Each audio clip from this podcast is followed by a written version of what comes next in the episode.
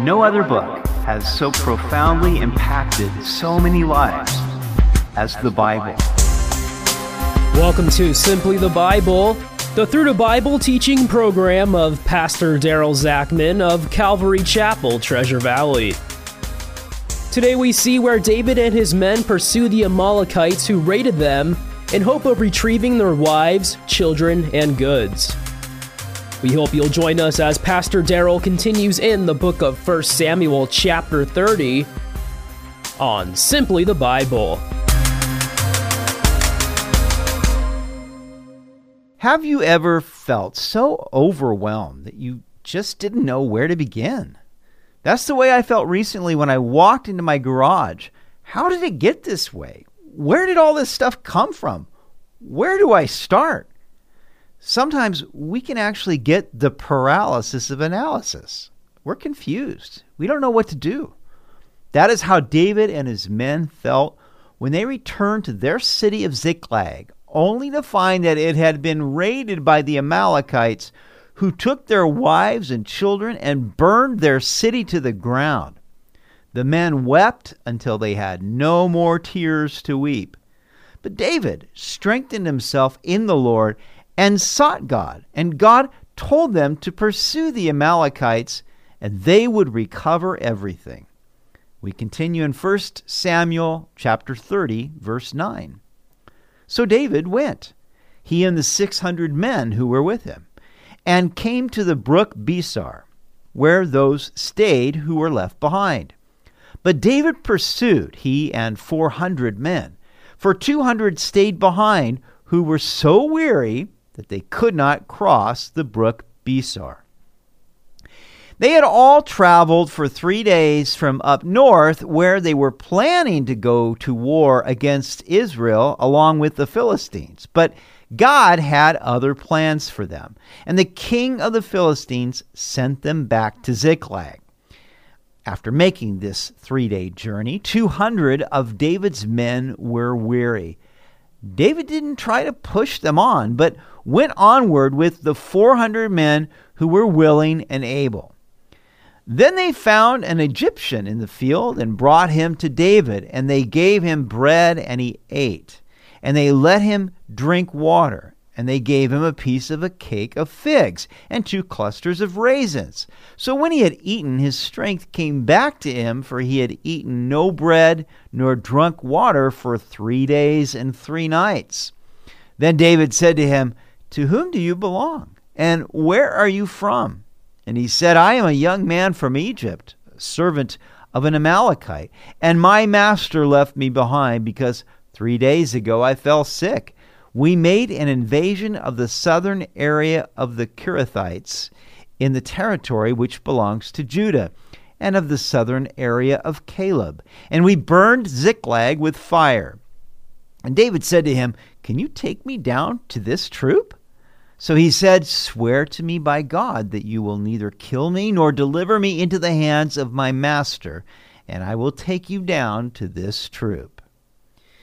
Now, God told David that he would overtake the Amalekites and recover everything. So, God now provided an Egyptian to be an informant. He was sick and left to die by his master. But he knew where the Amalekites were camping. A coincidence? Hardly.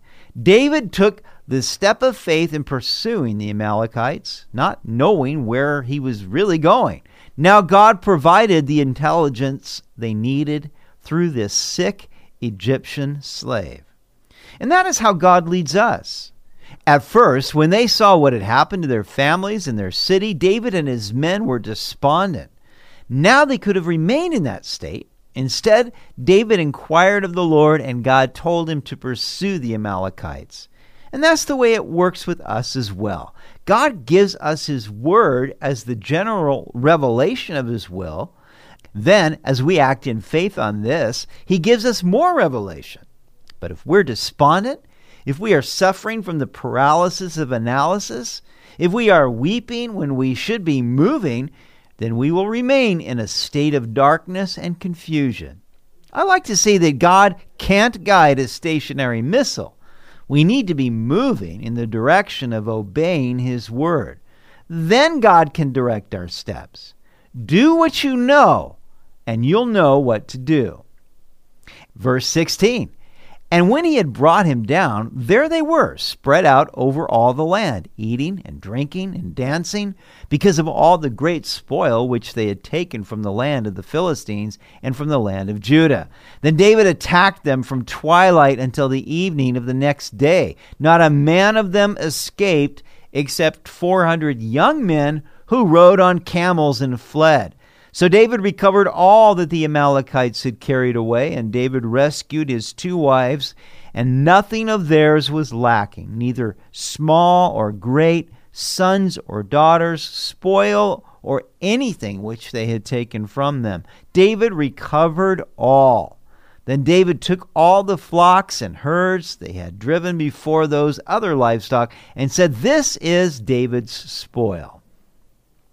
So, as David and his men descended upon the Amalekite camp, there they were, just living it up, eating, drinking, dancing, having a good old time, but really very foolish because they had no idea what was about to happen. David attacked them at twilight, and this battle continued for 24 hours, and David defeated them, except for 400 of their young men who escaped on camels. But David recovered everything just as God said would happen. Nothing was missing. You know, likewise, God wants to restore to you what the flesh, the world, and the devil have taken away. He wants to restore everything. He wants to bless you with his precious gifts. It's the thief, the devil, who comes to steal and to kill and to destroy. The Amalekites had been driving livestock out in front, and David claimed these animals as his spoil. Now, I don't think that he was taking personal ownership of them, but he recognized that God gave them to him to distribute.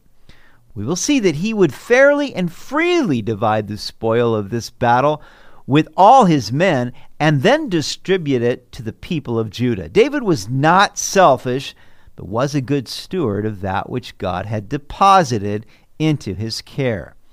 Now, David came to the 200 men who had been so weary that they could not follow David, whom they also had made to stay at the brook Besor. So they went out to meet David and to meet the people who were with him. And when David came near the people, he greeted them. Then all the wicked and worthless men of those who went with David answered and said, Because they did not go with us, we will not give them any of the spoil that we have recovered, except for every man's wife and children, that they may lead them away and depart. But David said, My brethren, ye shall not do so with what the Lord has given us, who has preserved us and delivered into our hand the troop that came against us. For who will heed you in this matter? But as his part is who goes down to the battle, so shall his part be who stays by the supplies. They shall share alike. So it was. From that day forward, he made it a statute and an ordinance for Israel to this day. So, as they were coming back from battle, the 200 weary men who couldn't cross the brook came to meet them, and then the wicked and worthless men who came back from battle. They didn't want to share the spoil with the others. And they said, We're not going to give you the spoil. We'll give you your wife, your children, and then be gone. You know, depart from us. And so here we have really the division between those that went into battle and those that stayed back behind. And you know, God is not into division, He is into unity. But we see David here giving a majestic decision. This shows why David was going to be such a great king. He said, Look, we're going to give the people that stayed behind to care for the supplies the same as those who went into battle. We're going to divide the spoils equally. Both things are important. And you know, in any endeavor, there are those who are on the front lines, so to speak, and there are those who work behind the scenes. Those who are visible and leading out in front are no better or worse than those who maintain the supply lines behind the scenes through prayer and service. Each of us will receive a reward for being faithful. And God makes no distinction in what we do, only that we faithfully do what He has given us to do. In any church, there are differing gifts and callings. As a pastor, my job is to equip the saints for works of service, to see that each person is joyfully serving the Lord and others in those places where he or she is uniquely gifted and qualified. Then we all get to partake in the rewards. Now, when David came to Ziklag, he sent some of the spoil to the elders of Judah, to his friends, saying, Here is a present for you from the spoil of the enemies of the Lord to those who were in Bethel, those who were in Ramoth of the south, those who were in Jattir, those who were in Aroer, those who were in Siphmoth, those who were in Eshtemoa, those who were in Rachal, those who were in the cities of the Jerahmeelites, those who were in the cities of the Kenites, those who were in Hormah, those who were in Chorashan, those who were in Athach, those who were in Hebron, and to all the places where David himself and his men were accustomed to rove. Now, these cities are meaningless to us, but they were in the areas where David and his men had hidden from Saul.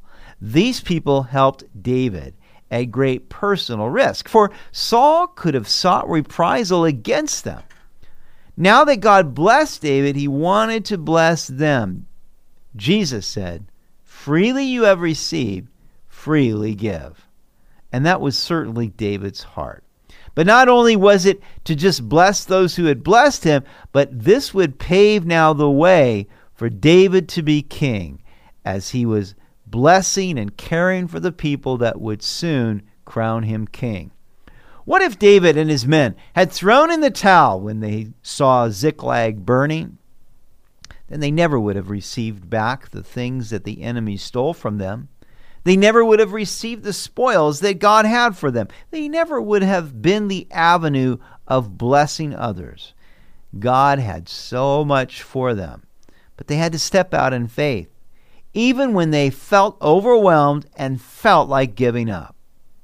You know, things might look pretty bad, and you may wonder how in the world am I going to get through this?